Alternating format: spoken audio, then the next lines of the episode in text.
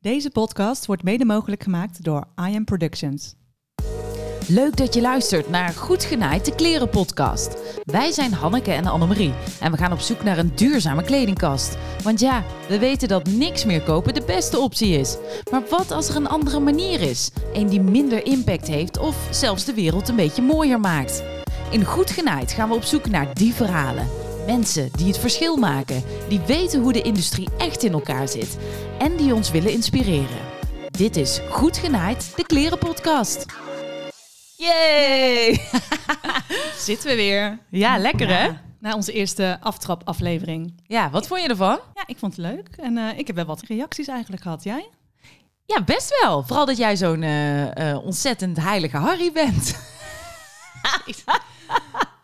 Ja, de toon is weer gezet. We gaan door. Nou, maar heb je ook nog andere reacties Nee, gehad? we hebben heel veel leuke reacties gehad. Maar mensen vonden het wel leuk dat we ook een soort van contrast zijn, allebei. Dus dat, dat, eh, dat jij bent gewoon stappen verder dan ik als het gaat om die duurzaamheid. Ik doe echt serieus mijn best, maar jij hebt het echt veel beter onder controle. Mijn oudste dochter heeft een soort van shameless eh, reclame voor ons lopen maken. Oh, echt waar? Wat schattig. Ja, het was een typisch gevalletje van... ik heb ooit het woord podcast gehoord... maar even niet, niet heel goed opgeslagen. Dus wat heeft ze gedaan? Hè? Ze was op een speelafspraak en ze had gezegd van...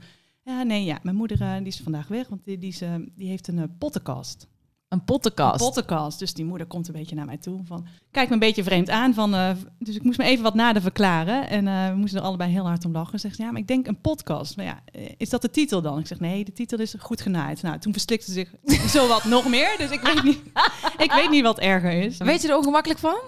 Nee, eigenlijk niet. Nee, ze moesten beide hard om lachen. Ik vond het wel leuk eigenlijk. Dus, eh, maar serieus, best een goede titel, toch? Mocht je inspiratie hebben om een podcast in die andere richting op te nemen. Daar is ook heel veel Ja. geld in te verdienen, Ja, nee, maar dus, het is nu wel een beetje op het schoolplein van eh, dat moeten ze elkaar aantekenen. Daar heb je er. Die van, Goed die, eh, weet wel, van die Ja. podcast. Ja. Oké, tot zover eh, mijn nieuwe functietitel. Ehm, genoeg daarover. Vertel, hoe gaat het met jou? Heb je nog iets leuks meegemaakt deze week? Nou, leuks, leuk. Ik heb eigenlijk alleen maar plankgas gewerkt. Ik was natuurlijk vol bezig met, met allemaal tv-producties, want iedereen wil alles online ineens gaan doen. Dus ineens moet overal een productie uit de grond gestampt worden. En eh, ik doe het altijd heel goed op stress. Hè. Ik vind dat lekker, joh. Een beetje gewoon doorwerken en s'avonds laat. Maar op een gegeven moment merk je ook dat het wat minder goed gaat. En we hebben natuurlijk nu steeds coronatijd. Dus je bent continu bezig met die maatregelen. Maar wat denk jij?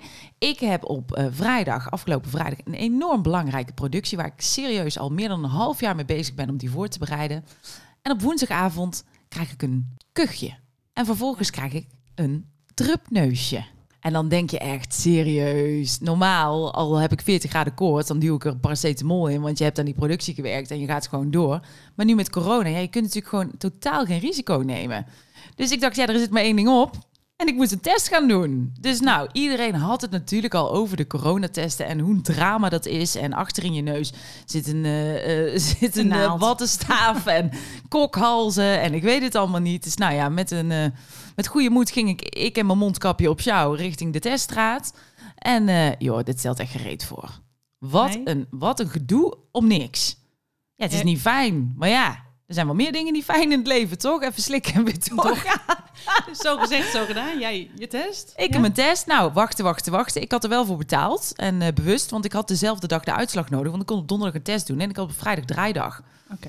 En eh, op eh, donderdagavond, 9 uur, kwam het verlossende woord dat hij negatief Ah, was. jee. Heerlijk. Dus, maar wat, wat een gedoe is dit corona, zeg. Ja, is inderdaad. Maar jij bent helemaal fit. Ik ben, eh, nou ja, jij had een eh, bezoekje aan je coronatestcenter. Eh ik had mijn gynaecologische check. Maar goed, daar zal ik verder vooral niet over uitweiden. Ik denk serieus dat die ene bek echt Ja, nee. way erger is dan die wattenstaaf. Sta nou op. Ga het niet erger maken. Voordat Jan-Pieter, een van onze mannelijke luisteraars van het eerste uur, weer een berichtje gaat sturen dat dit toch wel eh, heel erg banaal is. Ja, dat is anders genaaid, heet dat programma dan. Dus, dus, tot zover onze rubriek kutverhalen. en door naar echt belangrijke dingen. Waar gaan we het over hebben vandaag, Anne? Ja, nou, ehm, ik blijf nog even in die ene hangen hier hoor. Niet doen. Nee, goed. We, we, we hebben natuurlijk serieuze zaken te bespreken vandaag. Want eh, ja, je wordt er best wel mee om je oren geslingerd. Hè? Als je kleren koopt, dan ben je voornamelijk een soort van eh, ja, egoïstisch ding. Dat zijn of haar ego boven dat van andere mensen zet. Of ja, we hebben daar natuurlijk hele mooie andere woorden voor. De steeds sneller draaiende kledingindustrie is een van de meest vervuilende en mensonterende industrieën ter wereld.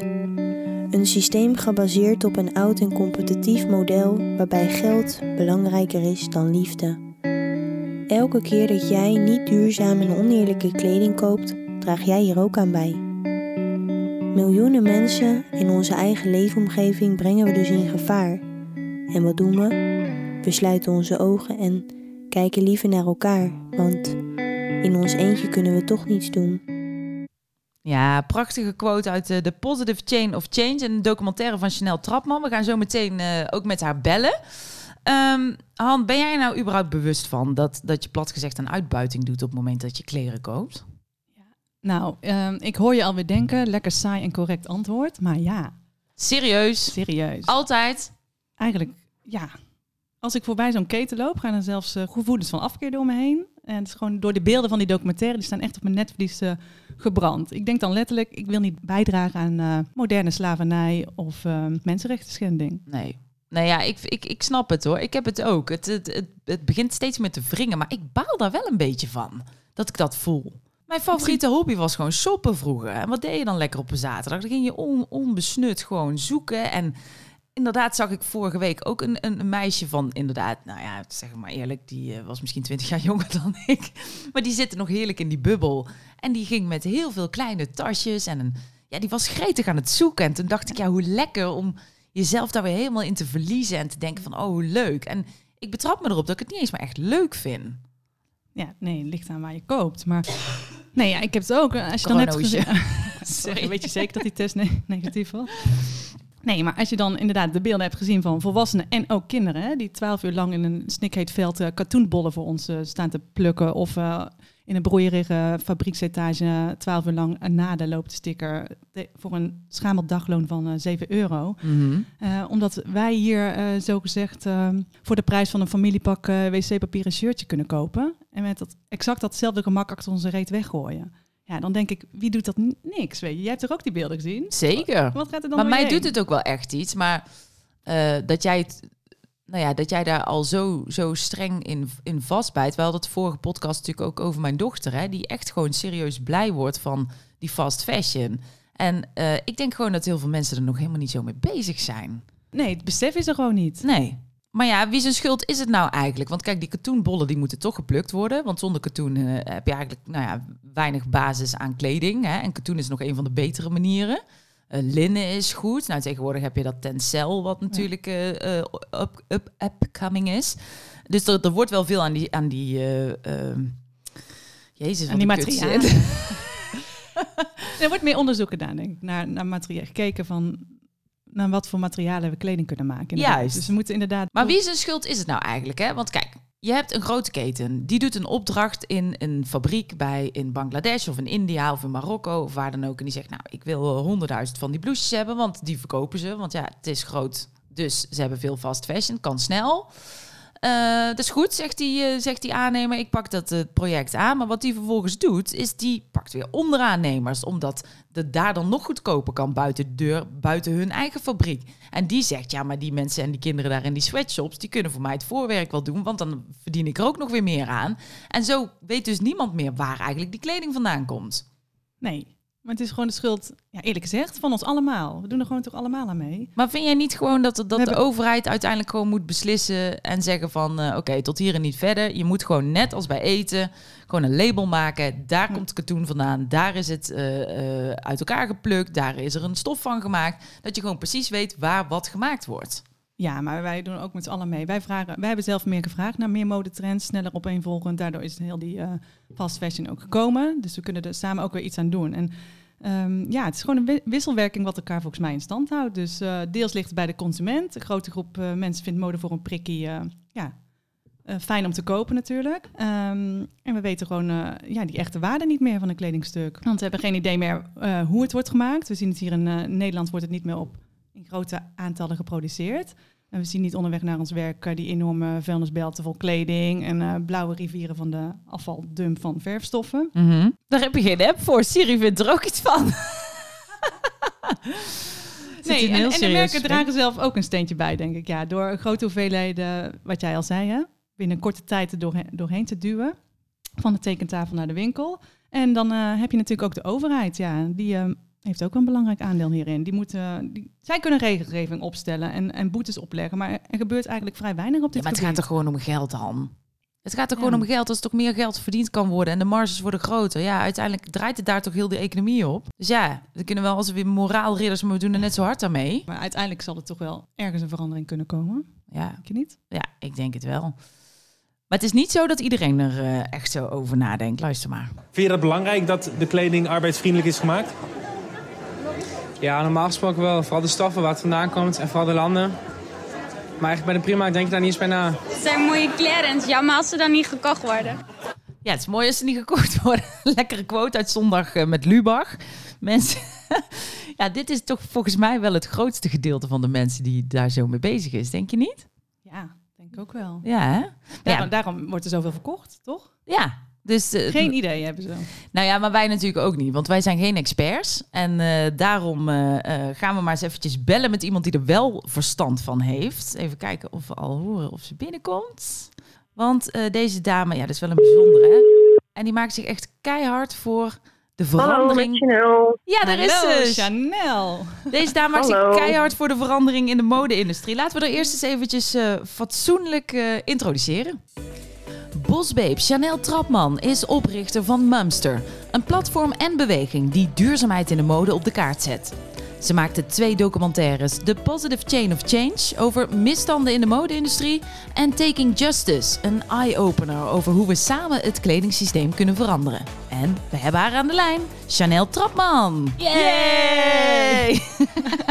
Goedemorgen. Goedemorgen. Leuk je aan de lijn te hebben. We hebben elkaar al eens ontmoet. Eh, zo was ik bij de première van jouw eh, documentaire Taking Justice. Ehm, Mhm. Hoe waren de reacties hierop? Ja, ik eh, ben overweldigd door eigenlijk alleen maar positieve reacties. Dus dat is eh, iets waar je natuurlijk altijd op hoopt eh, en nooit zeker weet. Dus dat maakt het heel spannend. Uiteindelijk maak je het toch met een doel en dat is ja, voor ons mensen op een positieve manier inspireren. En, en dat is gelukt, dus dat is, dat is heel fijn. Ja, want vertel eens, eh, Chanel. Wij zitten hier net een beetje te mijmeren over die kledingindustrie natuurlijk. En wij, wij zijn er niet zo diep ingedoken als jij. Kun jij ons uitleggen wat nou echt het grote probleem is in die kledingindustrie? Nou, was het maar één groot probleem, dan eh, kon die ook makkelijk eh, opgelost worden. Het grootste probleem is eigenlijk dat het ehm, heel erg complex ligt. Het grootste probleem is dat de kledingindustrie echt wel ja, gebouwd is op een, ja, op een systeem van kapitalisme, op een systeem van groei, meer, meer, meer, meer. Eh, waardoor, ja, eh, kort gezegd, mens en milieu eh, worden gebruikt ja, om, om, om winst te maken, om gewoon zoveel mogelijk kleding te produceren, ehm, nieuwe kleding te produceren. En daarvoor worden natuurlijk ehm, mensen uitgebuit en worden er heel veel grondstoffen gebruikt. Ehm, en, het, en het probleem is dus dat het, eh, het systeem zelf eh, dus al fout zit. Mhm. Eh, en eh, het oplossen ervan, dat moet dus ehm, ja, gedaan worden door verschillende partijen. Eh, Mhm. Dan spreken we over de overheid, de consument en de markt natuurlijk zelf. Ja, nee, Ehm, maar voor- probleem- voordat, we, voordat we de oplossing gaan bedenken, even, even terug naar het begin. Hè? Want je Nou, zegt, nou ja, nou, het probleem is dus dat niemand echt de verantwoordelijkheid neemt. En dat is nu het grootste probleem. Ja, precies. Iedereen blijft vingertje wijzen. Want als we nou kijken naar wat je net noemt, hè, eh, de, de uitbuiting van de mens. Hoe uitzicht dat? Ehm, nou ja, ik denk dat we allemaal eh, heel goed hebben gezien hoe corona ehm, ja, het eigenlijk nog versterkt heeft. Eh, heel veel mensen eh, werken vooral in, ja, helaas, de ontwikkelingslanden, ja, maken ze onze kleding.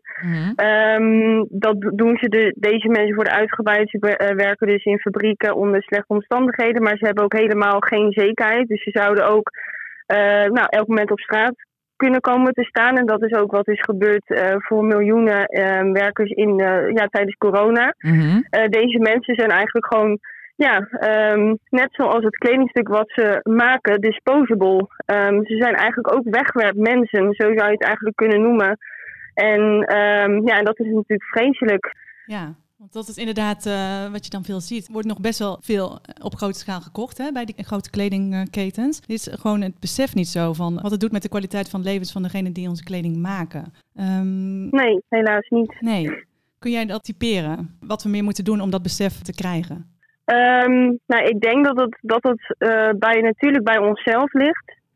Zelf is het belangrijk dat, dat wij weten wat er speelt in de wereld. En dat geldt natuurlijk niet alleen over de kledingindustrie, dat, dat geldt in zijn algemeenheid. Ik denk dat wij als consument veel meer zelf onszelf moeten informeren.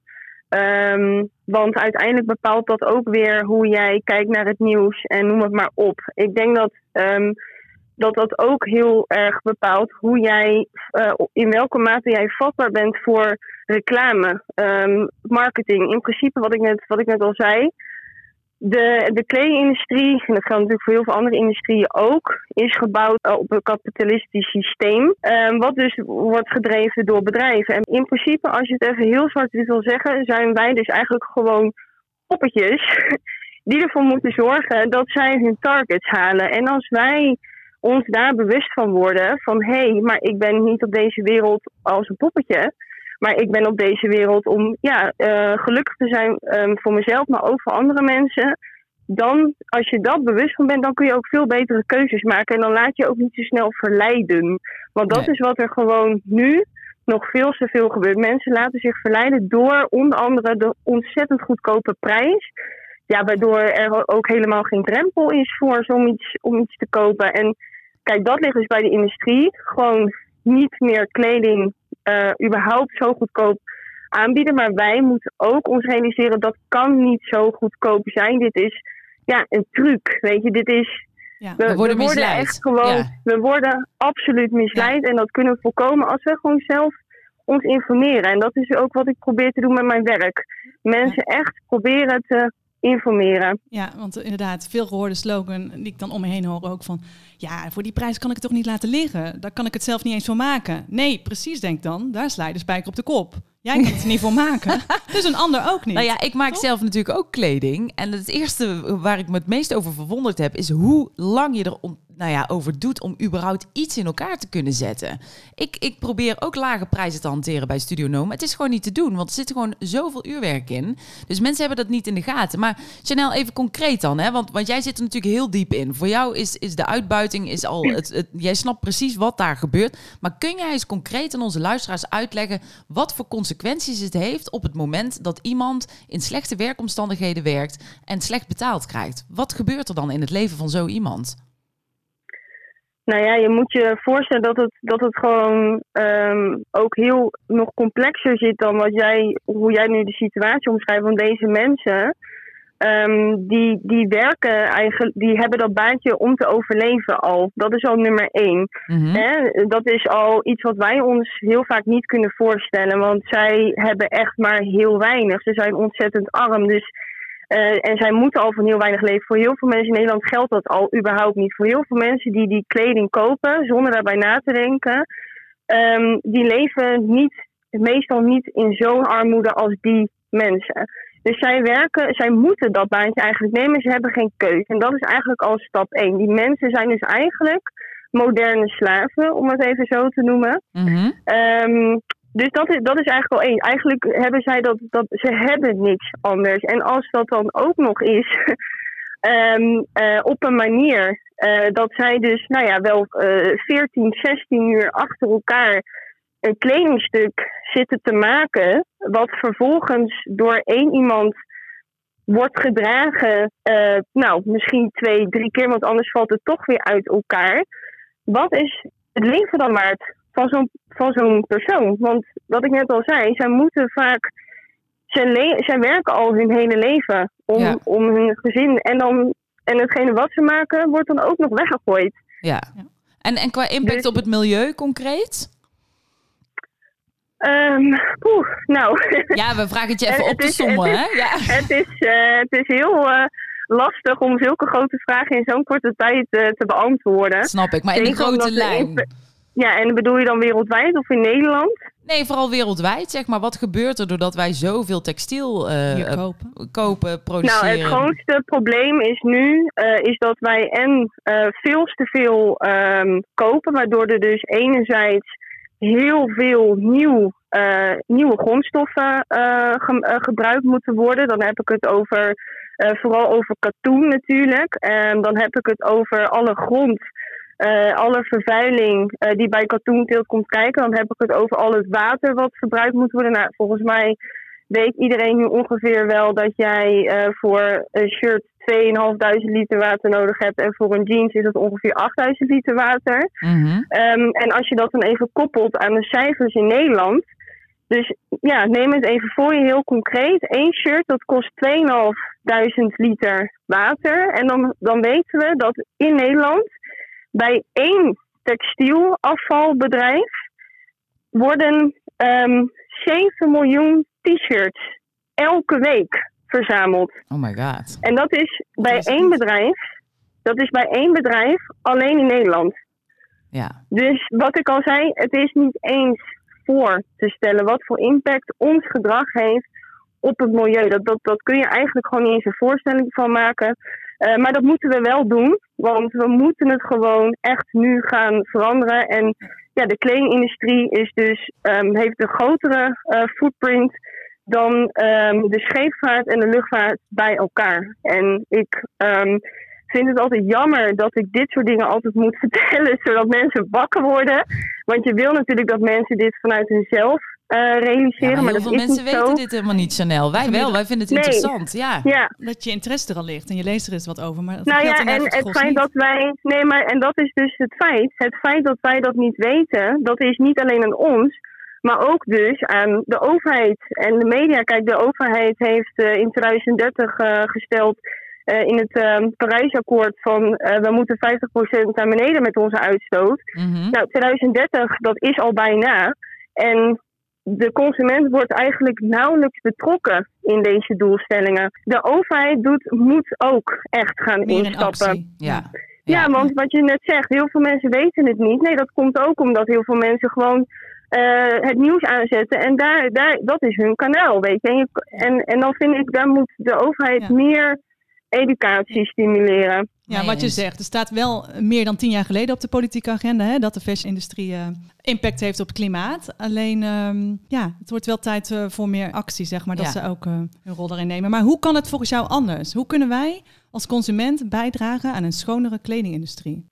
de allerbeste optie is dat we echt minder gaan kopen. En dat is misschien echt een hele, hele anticlimax, deze tip. Maar het is gewoon wel wat het is. We hebben echt niet zoveel nodig. Ik zelf eh, ben ongeveer zes jaar geleden ook eh, veel gestart met veel minder kopen. Toen ik zelf heel erg bewust eh, werd na het kijken van een documentaire. eh The True Cost. Mhm. Ehm, en want wat er gebeurt als jij al minder koopt, dan ga je pas ervaren eh, hoe dat is. En ehm, hoeveel, ja, wat voor een ervaring dat eigenlijk is. Dat je erachter komt dat je eigenlijk heel veel kleding helemaal niet wil als je even wacht. Ja. Heel veel mensen die, die ehm, ja, laten zich toch al eh, leiden door wat ik net zei. Marketing, eh, ook stemmingswisselingen. Hè, van eh, god, we hebben een tegenslag, we gaan even de stad in. Iedereen kent het wel, want we zijn, ja. we zijn maar mens. Maar we weten dat nu, van hè, we zijn mens, we hebben emoties en we houden van kopen. Nu ik dat weet, ehm, laat ik dan gewoon een- wat vaker wachten met kopen. En dan zul je gewoon zien dat dat, dat, dat impuls weggaat. En dat is beter voor jezelf, want uiteindelijk hè, eh, voorkom je echt een overvolle kledingkast. Je bespaart er geld mee.